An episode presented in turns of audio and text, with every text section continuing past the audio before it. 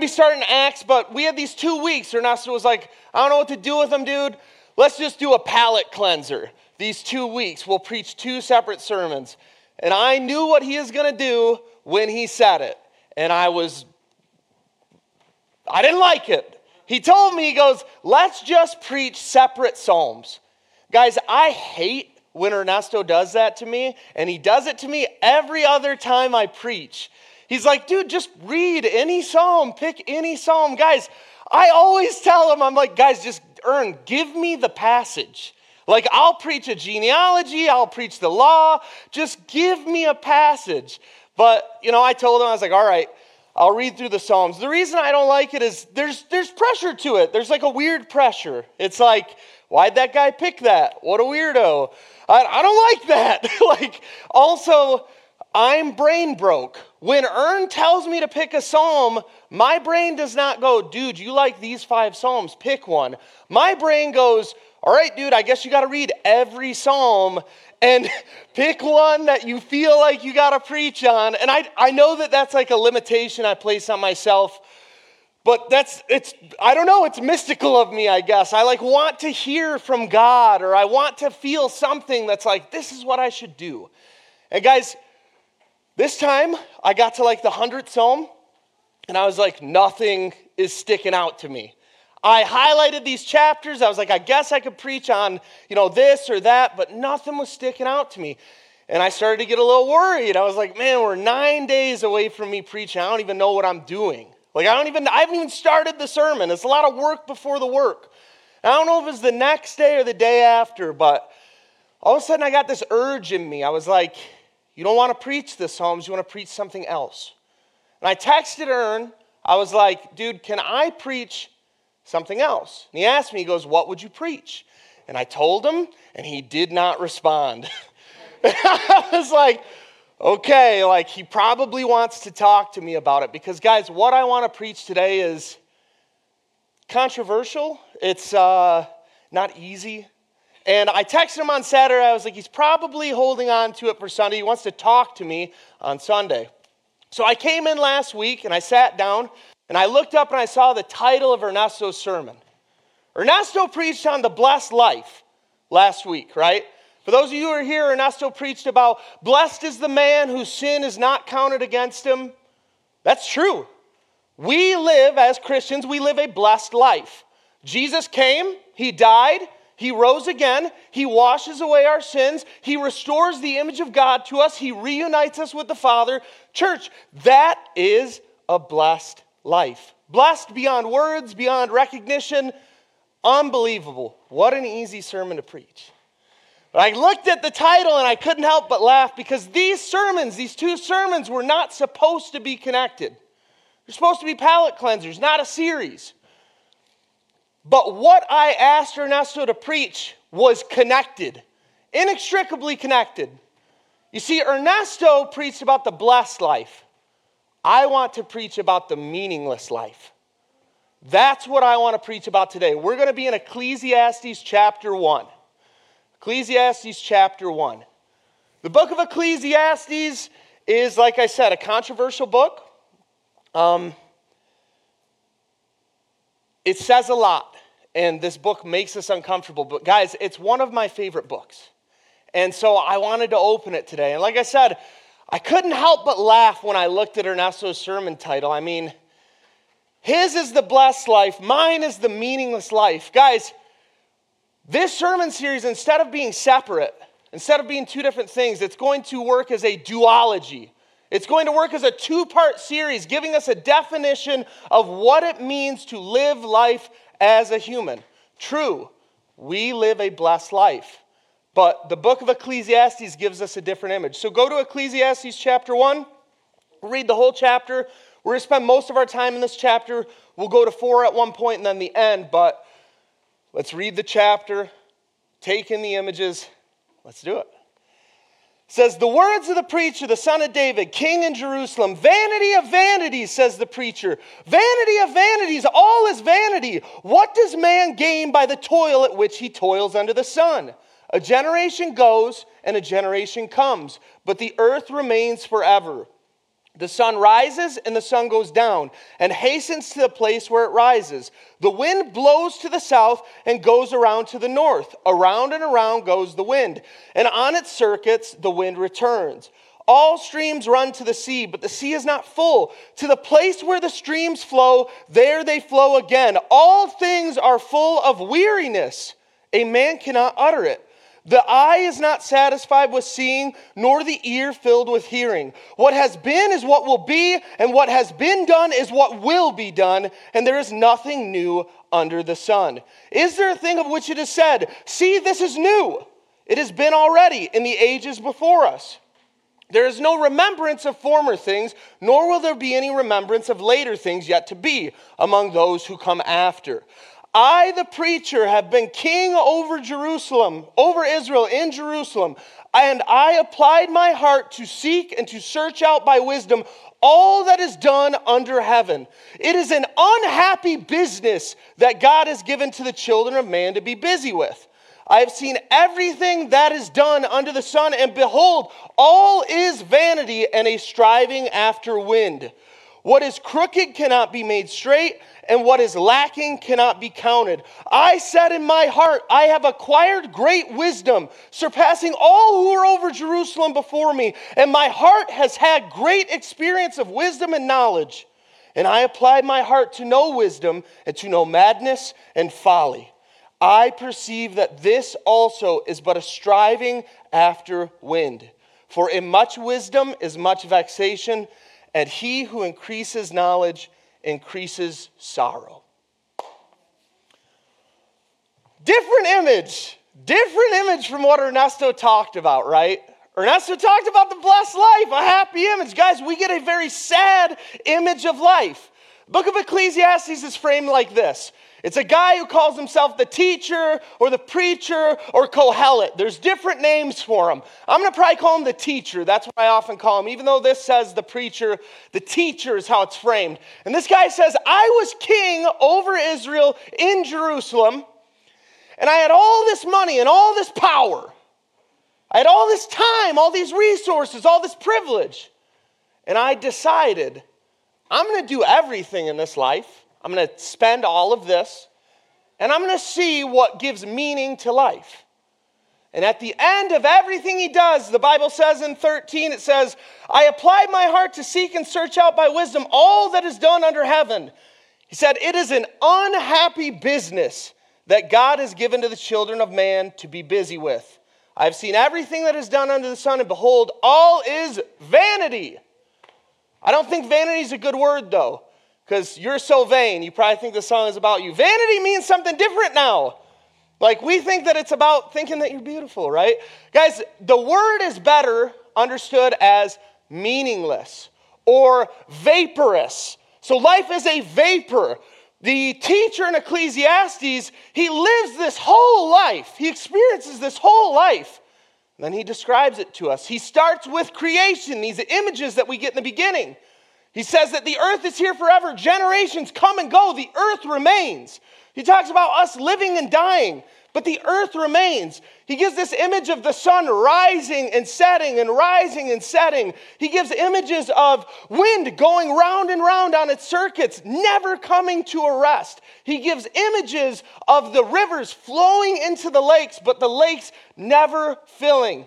He says, Everything is wearisome, it is tired. He gives an image of the earth, creation itself, spinning and spinning. My professor called it the cosmic hamster wheel. Like this universe spins, it moves and moves, but it never goes anywhere. It is tired. Then he turns his direction to man. He says, The eye is never satisfied with seeing, the ear is never satisfied with hearing. He says that it's an unhappy business to be here. He says that living life is like striving after the wind, trying to catch the wind. Guys, this is a dissonant image from the blessed life. So dissonant, in fact, that I think we as Christians read stuff like this and we're like, I'm gonna skip this book. like, I don't know what to do with this book. But, guys, I want to point our attention to this book. It's one of my favorite books, and I think that it's here to help. So, guys, my first point life is meaningless. That's what it says. Life is vaporous. But what do we do with that? What do we do with that statement? I think that the first thing I'm going to approach a couple questions and give some answers. That's how this is going to be structured. The first question what do we do with that? What do we do with this statement that life is meaningless? I think that what we do seems very simple, uh, almost so simple that it doesn't need to be stated, but I think what we need to do is just acknowledge that that is true. That is true. It can be true. Life does feel like a vapor, it comes and goes. Generations, they live and die, and all of their work is forgotten. Guys, I pour concrete, that's what I do. I'll pour driveways. One day, all of my driveways will be grown over or torn out, or earth will reclaim them, and everything I spent 50 hours a week on will be forgotten. That is a vapor. That is as the teacher says, meaningless. And so, guys, I think the first thing we got to do embrace that this is true. This is God's word, right? Is God a liar? Like when Paul says all scripture is God breathed, he's talking about this book too. And so we have to reconcile this. If we believe that this is true, what does it mean for us? I think that we, like I said, we cannot run from this. We must acknowledge that it's true. I think often it's not hard to acknowledge that this is true, right? Uh, if we're honest with ourselves. Flip to chapter 4, verse 1. This is an example that the teacher gives of life feeling meaningless. It says, Again, I saw all the oppressions that are done under the sun, and behold, the tears of the oppressed, and they had no one to comfort them.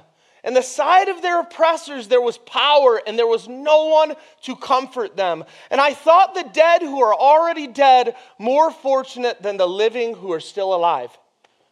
It's sad.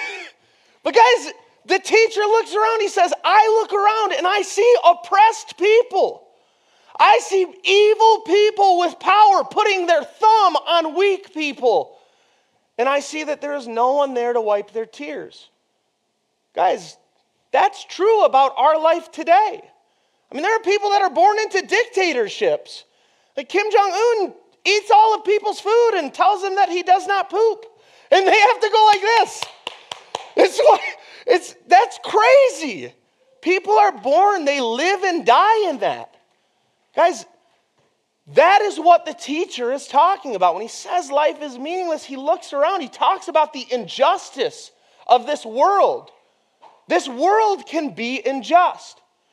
I've seen it in our church. I've seen unjust things happen. Bad things happen to good people. Theology says that there are no good people. You guys are good people. You guys are good people. We have all sinned, sure, but you're good people. And when I see bad things happen, what do you do with it? How do you explain it? Life can be a vapor, a chasing after the wind. And I think it's, oh, Machiavellian to bring up someone else's pain, so I guess I'll bring up, you know, my own. But like, my grandma was 53 when she died, and she, like, she was cool. Like, she watched Star Trek, and she was like an old lady in a biker gang. She was cool. And she got hepatitis C from a tattoo party and died. What do you do with that? That's I cannot make sense of that. My kid will never see her. It's sad. Life can be sad. Like I said, dude, thank you. Kenny, thank you. Life can beat us up, guys.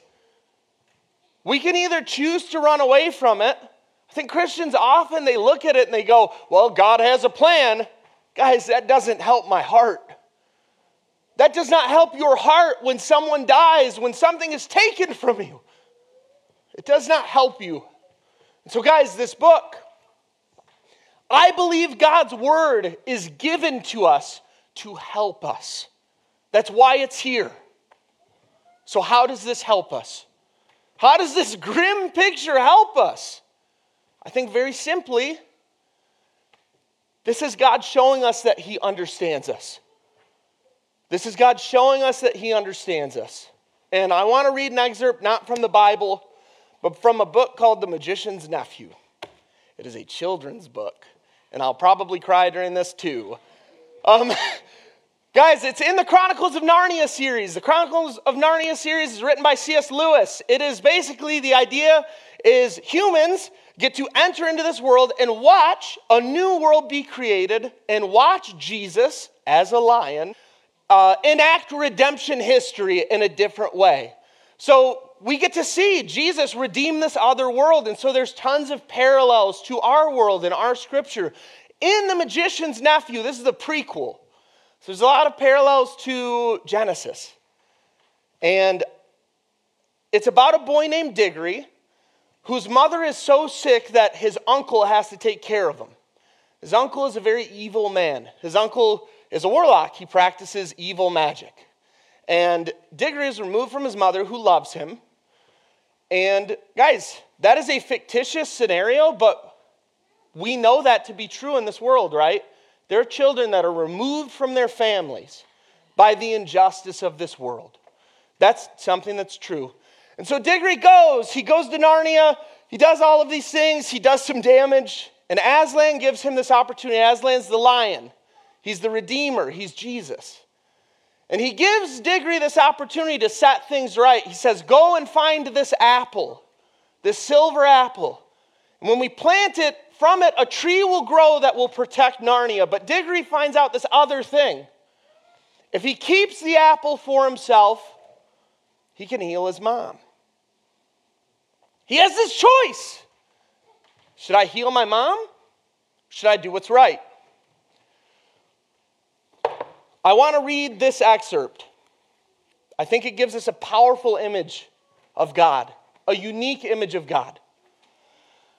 Aslan asks him, Will you help? Diggory says, I'll try to help you if you'll promise to help my mother. But he realized in time that the lion was not at all the sort of person who could try to make bargains with. But when he had said yes, he thought of his mother and he thought of the great hopes he had had and how they were all dying away and a lump came in his throat and tears in his eyes. And he blurted out, But please, please, won't you? Can't you give me something that will cure my mother? I don't know about you guys, but we've all prayed that prayer before. A lot of us have prayed that prayer before. Won't you, can't you do something to help? And he asked that. Up till then, he had been looking at the lion's great feet and the huge claws on them. Now, in his despair, he looked up at his face. What he saw surprised him as much as anything in his whole life, for the tawny face was bent down near his own, and wonder of wonders, great shining tears stood in the lion's eyes. They were such big, bright tears compared with Diggory's that for a moment he felt as if the lion must really be sorrier about his mother than he was himself. My son, my son, said Aslan, I know grief is great. Only you and I know this in this land. We get this image of God from this book, guys. When I read it, it stuck with me. That's what the book of Ecclesiastes is. The book of Ecclesiastes is God looking at our grief. He's looking at us. We look at the world and we see injustice, and He's telling us, He's not telling us, oh, don't worry about it, dude, I have a plan. Just follow in blind faith. He's not saying these rote theology things, these platitudes that we try to hide behind. This book is him looking at the plight of humanity, the grief of humanity. He's saying, I understand you. I believe that what you feel is true, and I see your pain. It's the lion crying, guys. It gives us justification to feel the hurt that we feel in our lives. This book is here to heal our hearts, it is here to validate. When we feel doubt, when we feel pain, when we feel strife, When we see that children are born sick and they die, and we go, why would God let that happen? God is not returning and saying, well, dude, shut up, I've got a plan. He's returning with this book saying, it doesn't make sense sometimes. So, guys, I wanted to point us to this book. I wanted to make us aware of this book that we so often skip over because it makes us uncomfortable. It makes us cry about kids' lions. You know, it's, it's an uncomfortable topic, but guys, it's here to help us. That's what it's here for. It's here to heal our hearts. And so, let's flip to the end of the book Ecclesiastes 12. He says in verse 13, the end of the matter all has been heard. Fear God and keep his commandments, for this is the whole duty of man. For God will bring every deed into judgment with every secret thing, whether good or evil. The teacher says at the end of this whole book, you know, I encourage you to read it. He tells you to enjoy your life, he tells you, you know, things are sad. But at the end of all of it, he says, I could not make sense of it. Life felt like vanity at times. I saw injustices happen. There was no way for me to make heads or tails of it. But all I know is this fear God and keep his commandments. Trust God and keep his commandments because God will make things right. Life may be an injustice at times. It may not make sense, but God will make things right. Guys, that's how he ends his book. And he dies. Like he doesn't die in the book, but he's dead now. And that's where he ended. But guys, we don't end there. We end in a much greater place. See, because not only do we know that God will make things right, we know how God makes things right. Turn your attention back to the blessed life we talked about last week and we talked about in the beginning. Church, that is how God will make things right. That is how God will judge things. This life may not make sense at times, but trust God because He sent His only Son to die on the cross for our sins. He restores the image of God to us, He makes us inheritors of God's inheritance. Jesus will fix this earth. He will come through the clouds. He will have a sword in his mouth and he will slay evil. Things will be made right. And so, guys, that's the life that's coming. And I think knowing that the blessed life is there helps us cope with when life is meaningless. Life doesn't make sense. I think everyone in here will have a moment in your life, at least one, where it's like, why did that happen? Knowing that Christ will make things right helps us get there. Knowing that Jesus loves us so much helps us through the days that are hard. So, guys, as you live this life, if you have questions, these questions that the teacher asks, don't be ashamed. You know, don't feel pain that you're not believing enough. Guys, God gives us this book to tell us you're allowed to feel pain. You're allowed to ask questions. You are allowed to hurt. Do not deny your heart the care that it needs. This book is here to help us. Let's pray. Dear Lord, thank you for this time. Uh, Lord, I ask that uh, the message would be an encouragement, not a discouragement. Lord, just uh, be with us, and I ask that you would bless everyone in here today. In your name we pray. Amen. I'm dismissed, right?